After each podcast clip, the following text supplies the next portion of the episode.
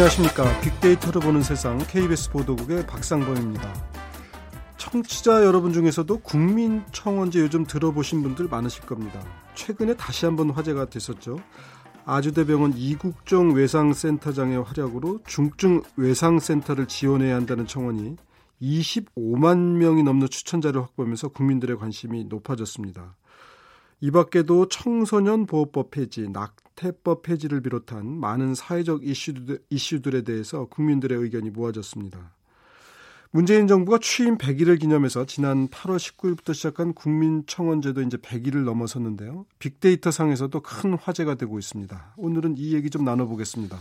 잠시 후 세상의 모든 빅데이터 시간에 국민들의 신문고 격인 국민청원제라는 키워드로 빅데이터 분석을 해보겠습니다. 그리고 요즘 현대인들 많이 바쁘죠. 월요일은 특히들 바쁘실 텐데 편리한 세상인데도 왜 이렇게 시간에 쫓겨 사는 건지 빅데이터 insight 시간에 time poor 트렌드에 대해서 자세하게 얘기 나눠보겠습니다.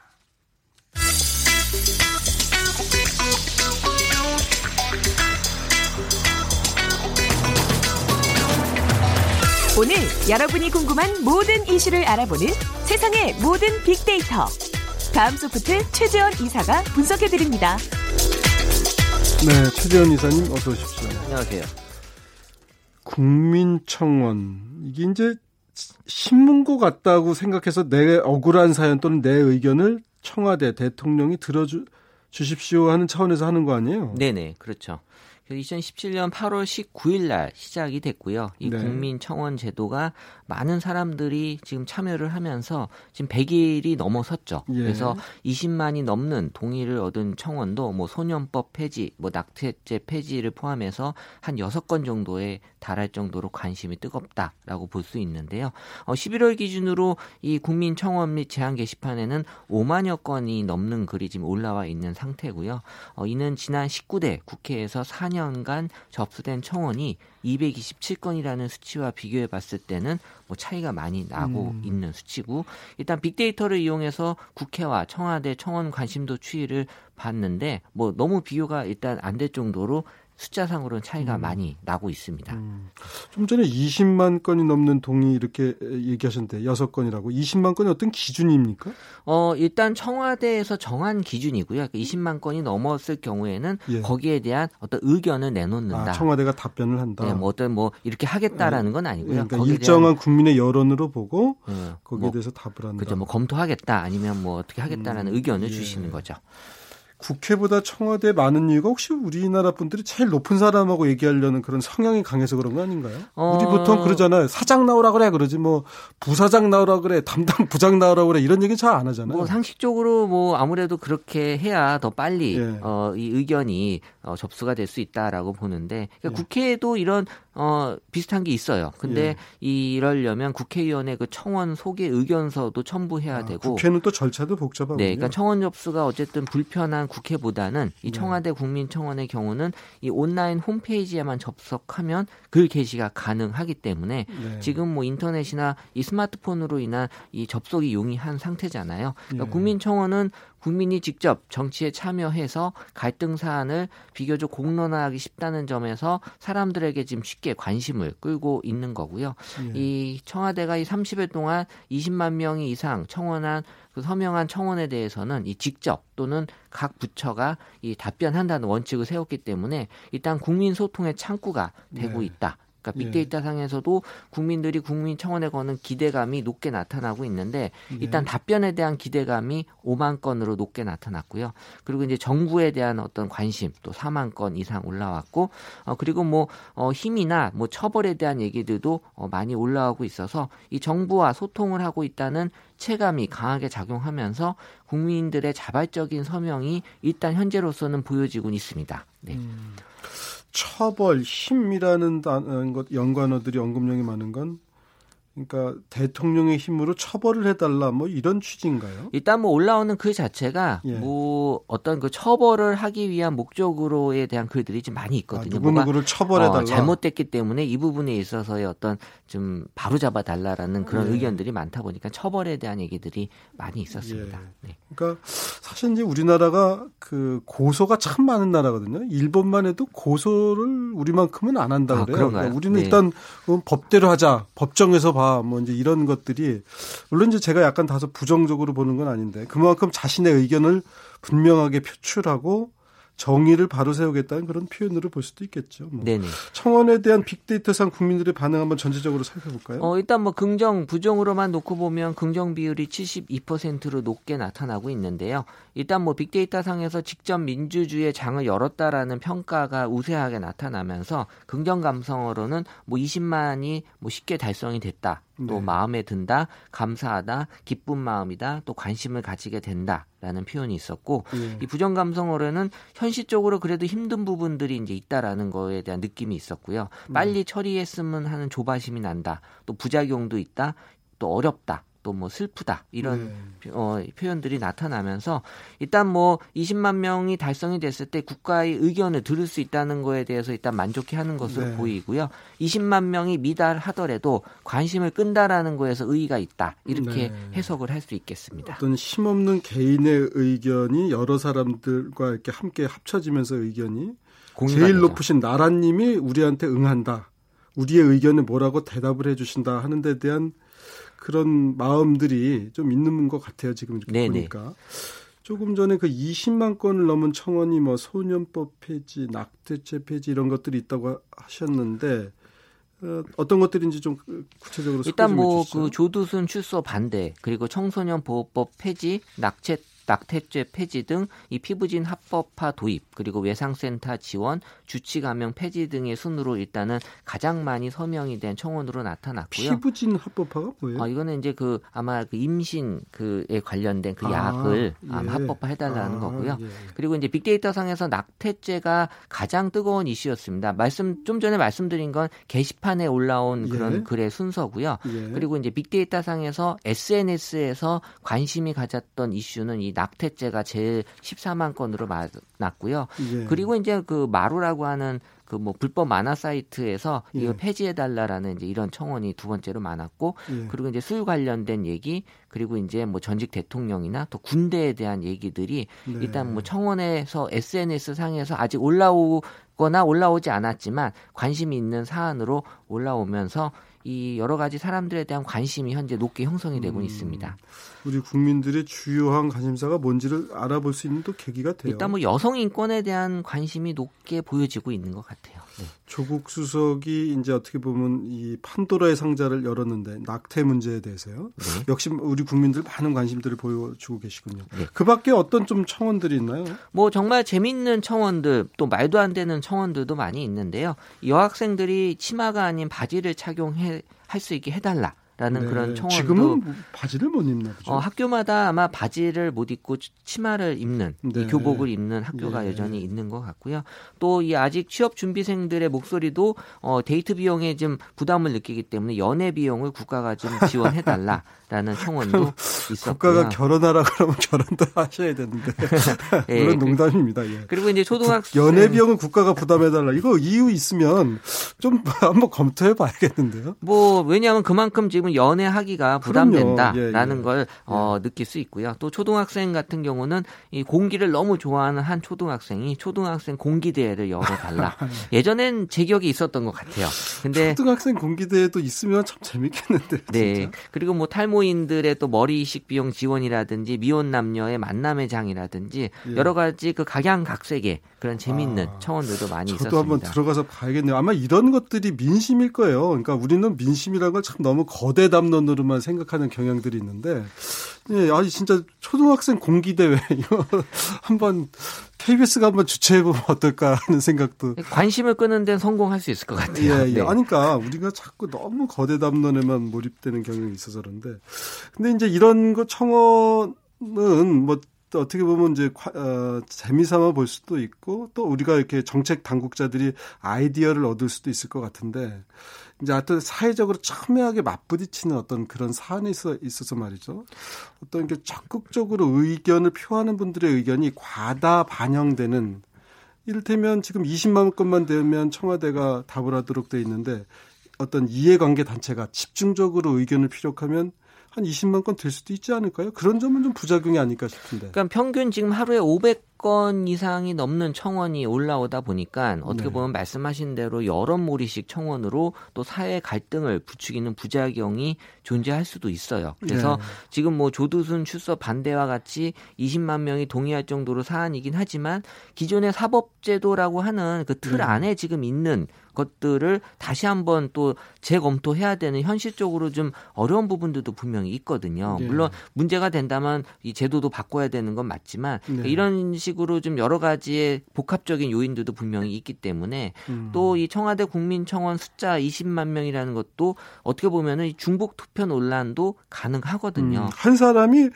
그러니까 여러 아이디로 접속해서 의견을 낼 수가 있나요? 그렇죠. 청와대 청원 홈페이지는 이 네 개 계정으로 접속이 가능하기 때문에 네. 뭐 물리적으로 한 사람이 네 개 계정으로 똑같이 네 번의 그런 음. 청원이 가능하다는 그러면 거고요. 그러면 단순 계산으로 20만 건이 넘으면 이제 청와대가 답을 해야 한다는 건 그 정도로 이제 어, 정부에서도 부담을 느낄 정도의 청원이라는 건데 어, 단순 계산하면 5만 명이 4번씩 하면 은 20만 건 되는 거 아니에요? 그렇죠. 뭐 사실 4개 계정 가진 5만 명이 모이면 예. 이 청원 하나 정도는 어떻게 예. 보면 이제 넘길 수 있다라고 음. 이 이론적으로는 가능하고 예. 또이 SNS 상의 계정을 이용하면 또 무한정 이용할 수도 있다라는 네. 그런 청원도 가능하기 때문에 네. 이 사실 소통의 창구라는 취지로 만들어졌지만 네. 이 소수 여론이 왜곡될 수 있는 상황도 분명히 있다라는 음. 그런 부작용도 있습니다. 최 이사님이 사실 이런 분야 전문가시잖아요. 뭐 다음 소프트에 계시지만 네. 제가 하나 이제 궁금한 거는 이제 우리 사회에서 가장 논란이 되는데 뭐 사이버 댓글이니 이런 것도 결국은 다 그런 연장선일 텐데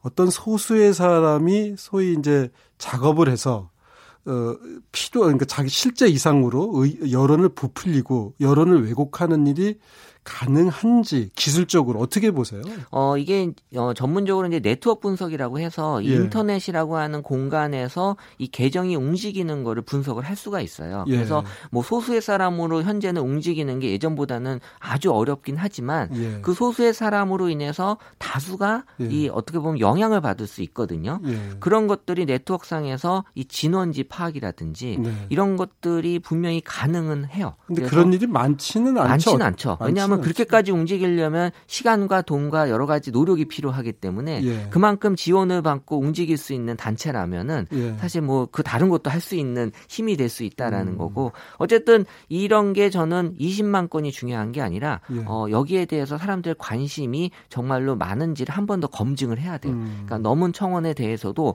다시 한번 어, 다른 식으로 검증을 통해서 정말 국민들의 뜻이 맞는지를 음. 확인해 볼 필요가 있다라는 거죠. 그러니까 큰 강의 말이죠. 누가 일부러 물을 많이 붓는다 그래서 그 강물이 갑자기 불어나거나 아니면 그 강물에 물을 이렇게 바가지로 푼다 그래서 강물이 금방 줄지는 않잖아요. 그렇죠. 지금 저 지금의 어떤 이 인터넷은 예전만큼의 그 정말 작은 데이터를 움직이진 않기 때문에 예. 현실적으로 불가능한 부분이긴 하지만 인터넷 여론 조작이란 게 사실 말처럼 쉽진 않고 하게 되면 추적이 가능하다 이런 얘기신 그렇죠. 거죠? 예, 얼마든지 음. 이제 파악은 가능하다라는 알겠습니다. 거고요.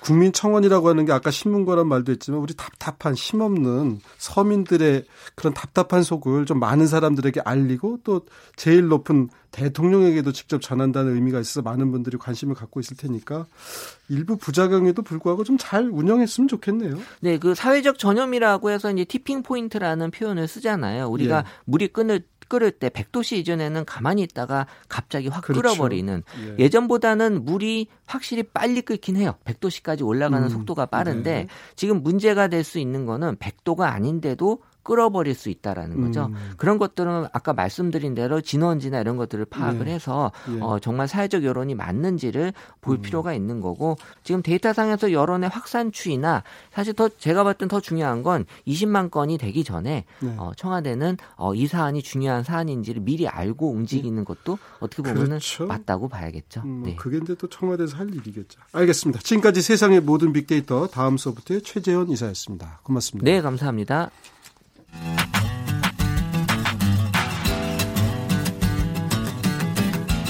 마음을 읽으면 트렌드가 보인다. 빅데이터 insight.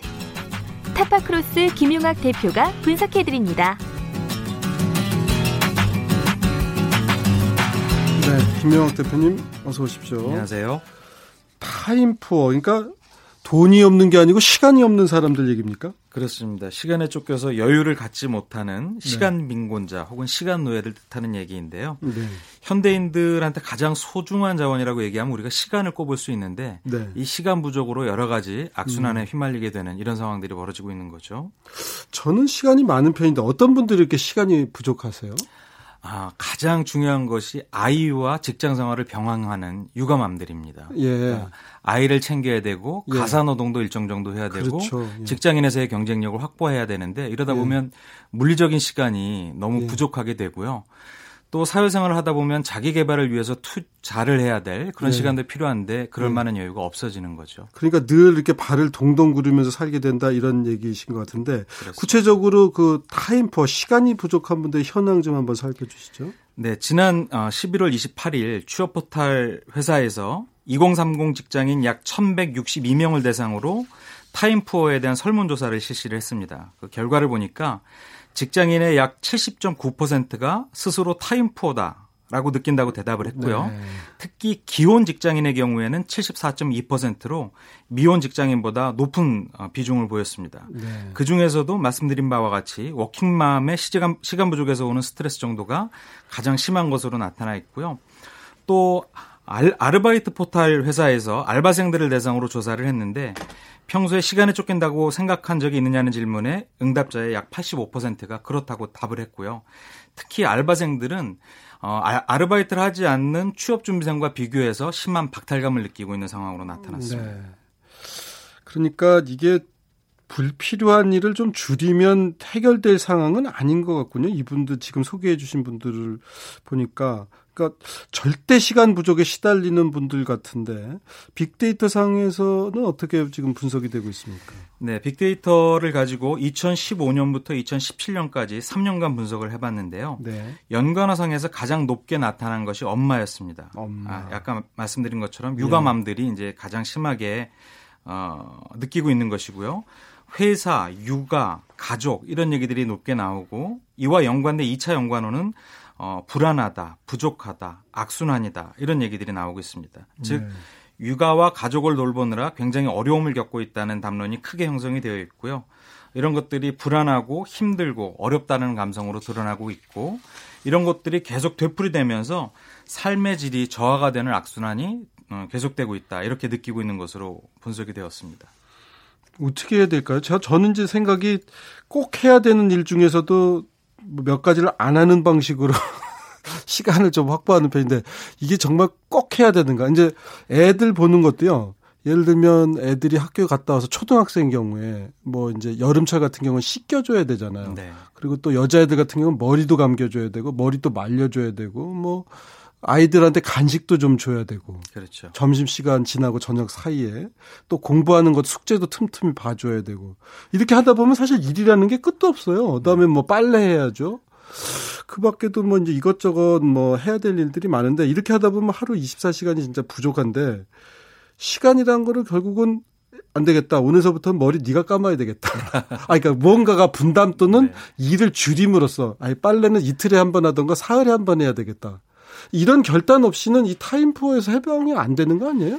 네, 말씀하신 것처럼 개인의 노력도 굉장히 중요하지만 이것은 예. 현대사가 가져오고 있는 여러 가지 예. 고질적인 병폐 중의 하나인 것이죠. 예. 삶의 속도가 빨라지고 그 예. 안에서 사회생활을 하다 보니까 예. 가정생활, 아, 가정생활과 사회생활을 예. 균형 잡게 균형 있게 요새 뭐 워라벨이라 그러나요? 그렇죠. 뭐 일과 저 자기 생활의 균형 이런 얘기도 있던데. 네, 그런 것들은 사회 제도적으로 그런 네. 것들을 뒷받칠 만한 어느 세월에 사회 제도가 뒷받침해 줄까 하는 뭐, 걱정이 생겨서 그래요. 늘 새로운 정부와 네. 또 삶의 질을 살펴야 네. 되는 쪽에서는 그런 부분에 대한 여러 가지 네. 연구와 노력들을 하고 있고요. 제가 참 답답한 게 연구를 했더라도 그 어느 세상에 어느 정부가 이 일과 생활의 균형을 맞춰줄 것이 물론 이제 우리가 그걸 위해 자꾸 노력해야겠는데 그런 개인은 그거 되려면 하세월인데. 근데 좀 전에 말씀하신 것처럼 예. 우리 앵커께서도 이미 육아대디의 역할을 충분히 하고 계신 것 같아요. 예. 전하게 다르게 예. 가사노동도 어, 남편과 아내가 분담을 예. 해야 되고요. 예. 육아도 역시 그렇게 해야 되죠. 예. 그래서 좀 어느 한쪽에 편중되지 않은 독박 육아를 하지 않는 것도 일상생활에 슬기로운 글쎄 말이에요. 그것도 그렇고 우리가 이제 꼭 필요한 물건이라고 생각했던 것도 막상 안 쓰는 건 많거든요. 그래서 뭐 그렇죠. 최근 1년 안쪽, 한 달 안쪽에 사용하지 않은 물건들은 버려라. 뭐 정리의 기술에서 그런 것도 있잖아요. 맞습니다. 오늘 꼭안 해도 되는 빨래는 내일로 미루자. 네. 그것도 마음 편히 미루자. 죄책감 갖지 말고. 이렇지 않고서야 일을 줄일 방법이 없잖아요. 근데 그런 부분들을 도와줄 수 있는 여러 가지 서비스나 제품 같은 것들이 아? 출시가 되고 있는 게 어떤 서비스들이 있어요? 네, 이제 time rich가 될 수 있는 즉 time poor의 절, 어, 반대의 개념이죠. 예. time rich가 될 수 있는 상품들이 여러 가지가 나오고 있는데 어, 대표적인 것 중에 하나가 주거 공간인 아파트입니다. 네. 아파트 같은 경우 소비자의 반응이 크게 나오고 있는 것이 네. 출퇴근 시간을 줄여줄 수 있는 곳에 위치한 아파트들에 대한 반응이 굉장히 높습니다. 네. 즉 도보로 출퇴근이 가능한 아파트를 마케팅을 한 경우가 있었는데 이런 경우에는 어, 경쟁률이 무려 533대 1로 나타날 정도로 이것 때문에 스트레스 반응이- 너무 많이 받는 거 아니에요? 533대 1을 뚫고 들어가야 되려면? 네 되면은 뭐 굉장히 다행스러운 일인데요. 예. 그러니까 그만큼 시간 부족에 대한 피로도를 느끼는 소비자가 굉장히 많다는 것이고요. 그러니까 이른바 직주 근접에 대한 요구들이 많군요. 출퇴근 시간을 뭐 1시간씩 이렇게 만약에 길에서 버려야 되면 그것도 가뜩이나 시간이 부족한데. 저 같은 경우도 딱 이러한 이유들 때문에 예. 어, 회사 근처로 집을 옮겨서 출퇴근 시간을 굉장히 줄이고 있거든요. 예, 요즘 그런 분들이 많아요. 지금 요번에 정부에서 그 청년들을 위해서 그 공공주택을 건설하는데 주로 수도권 성남 쪽에 만들고 네. 또 거기에 직장도 많이 유치하겠다는 것도 가급적이면 어, 길에서 버리는 시간을 줄일 수 있도록 그렇게 해주겠다는 거 아니겠어요? 그렇습니다. 또 이런 예. 부분들의 니즈 때문에 출판계에서 관련 서적에 대한 소비자 인기가 굉장히 높은데요. 네. 예를 들어서 시간 부족을 해결할 수 있는 방법들을 알려주는 책들이죠. 예. 어, 감상평을 제가 하나 소개를 해드리겠습니다. 예. 시간을 최대한 활용하는 지혜를 하나라도 얻거나 예. 이미 아는 내용을 재확인해 적용하게 된다면 예. 책을 읽는 데 들인 소중한 시간이 아깝지 않을 것이다 라고 예. 얘기를 한 소비자가 있었습니다. 그러니까 시간을 내 편으로 만들려는데 어떻게 해야 시간을 내 편으로 만들 수 있을까 모르겠네요. 어, 방법은 여러 가지가 예. 있고요. 이미 많은 그 국민이나 소비자들이 이미 그렇게 하고 계실 것 같은데요. 예. 어, 출퇴근 시간에 책을 읽는다든지 아니면 예. 스마트폰을 이용해서 우리가 흔히 얘기하는 snack culture, 예. 짧은 컨텐츠를 가지고 지적 개발을 하는데 하거나 예. 아니면 굉장히 흔한 풍경이긴 하지만 여자 여성분들 같은 경우에는 예. 출근한 전철 안에서 화장을 고치는 분들도. 있고요. 아침 식사를 드시는 분들도 계시죠. 아. 그러니까 이제 시간을 좀 더 알뜰하게 쓰라는 취지군요. 그런 얘기는. 그렇습니다. 최근에 음. 그 경기도가 예. 온라인 평생교육 사이트를 개설을 했는데요. 예. 뭐이 안에 컨텐츠를 보면 외국어나 자격증, 인문학, 예. 직무 역량 등 무려 14개 분야에 800여 개가 넘는 질 높은 온라인 강의를 24시간 무료로 제공을 하고 있습니다. 네. 그런데 이 강의 내용들이 대부분 10에서 15분 단위로 해결할 수가 있는 부분인데 예. 이런 것들을 어 살펴보다 보면 다방면의 지식이 쌓여갖고 견문이 넓혀질 수도 있고 시간도 줄일 수 있는 그런 방법이 되는 것이죠. 알겠습니다. 저는 주로 해야 할 일을 그냥 안 하고 포기하는 쪽으로 해서 시간을 확보하는데 주로 자기개발서나 이런 책들은 더 알뜰하게 써라. 더 어떻게 보면 사람을 더 머리를 많이 쓰고 더 쥐어 짜는 게 아닌가 하는 생각이 들어서 최근에 스마트폰 가지고 여러 서비스 이용하고 계시죠. 예. 어플- 어플리케이션 가지고 나오는 O2O 서비스들 같은 경우도 굉장히 종류가 다양해지고 있는데요. O2O 서비스? 네, 아, 오- online to offline 아, 서비스인 아, 거죠. 예. 그래서 이미 아시는 것처럼 뭐 쇼핑이라든지 심부름 대행 같은 것들을 어플리케이션으로 해결하는 경우가 많은데 예.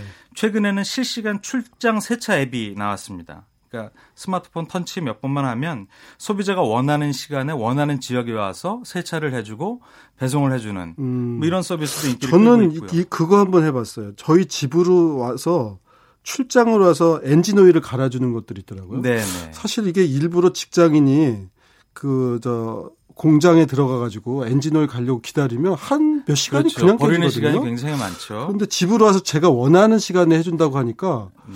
한번 뭐 에이 이상한 거 아니겠지 해봤는데 괜찮더라고요. 그러니까 요즘 그런 경우들이 많군요. 보니까 혹시 Siren Order라는 얘기 들어보셨나요? 아니 못 들어봤어요. 이것도 어플리케이션의 한 종류인데요. 예. 카페 음료를 미리 주문하면 예약 없이 바로 음료를 받아볼 수 있는 서비스인 거죠. 이와 그 비슷한 정도 기다릴 수 있는데 저는 예, 요즘 많은 카페가 drive in thru 차를 가지고 가서 차에서 내리지 않고 음료를 아. 먹을 수 있는 아, 이런 어 햄버거 가게에서 어떤- 전에 그런 거 많이 그렇죠. 했잖아요. 근데 이게 굉장히 많이 확장이 아, 되고 있는. 차로 time poor족을 위해서 쉬- 페스티벌 쉼을 페- 주는 페스티벌이 열렸다는 건 무슨 소린가요?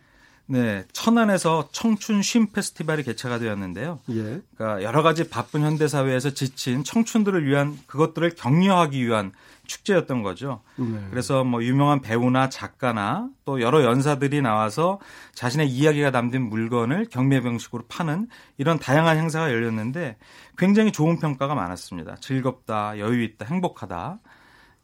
뭐 이런 부분들이 청춘들을 달래는 것뿐만 아니라 현대 사회를 대변하는 아, 이런 모습이겠죠. 네. 뭐 이런 식으로 한번 쉬어가도 좋죠. 근데 아까 그 이제 이게 아마 제일 스트레스를 많이 받으시는 분들이 이제 일하는 직장 여성들인 것 같아요. 아까도 말씀해 주셨듯이.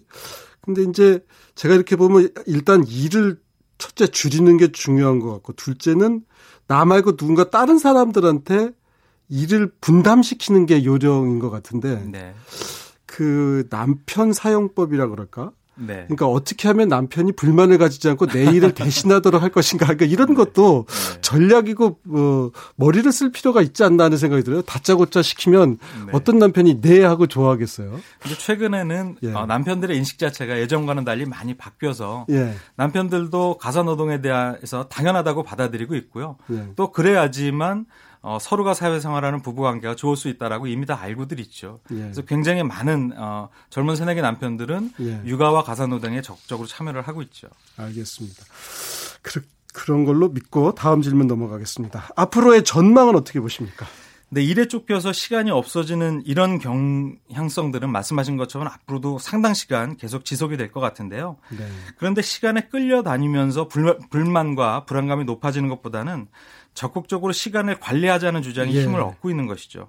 그럴 수 있는 여러 가지 방법들 이런 것들이 산업계에서는 제품과 서비스로 나오고 있고요. 네. 다양한 책이나 컨텐츠를 통해서 현명한 지혜를 얻고자 하는 소비자들도 굉장히 많아지고 있는 것 같습니다. 알겠습니다. 하여튼 뭐 현대인의 특징이 시간에 쫓기는 건데 시간의 주인이 되는 방법은 뭘지 한번 저도 곰곰이 생각해 보게 됩니다. 지금까지 빅데이터 insight 타파크로스의 김용학 대표와 함께했습니다. 고맙습니다. 감사합니다. 자, 이제 KBS 일라디오 빅데이터로 보는 세상 마칠 시간이 다 됐습니다. 어, 마지막으로 넥스트의 도시인 들으면서 바쁜 도시인들. 예. 도시인 들으면서 오늘 방송 마치겠습니다. 내일 오전 11시 10분에 저는 다시 찾아뵙겠습니다. 고맙습니다.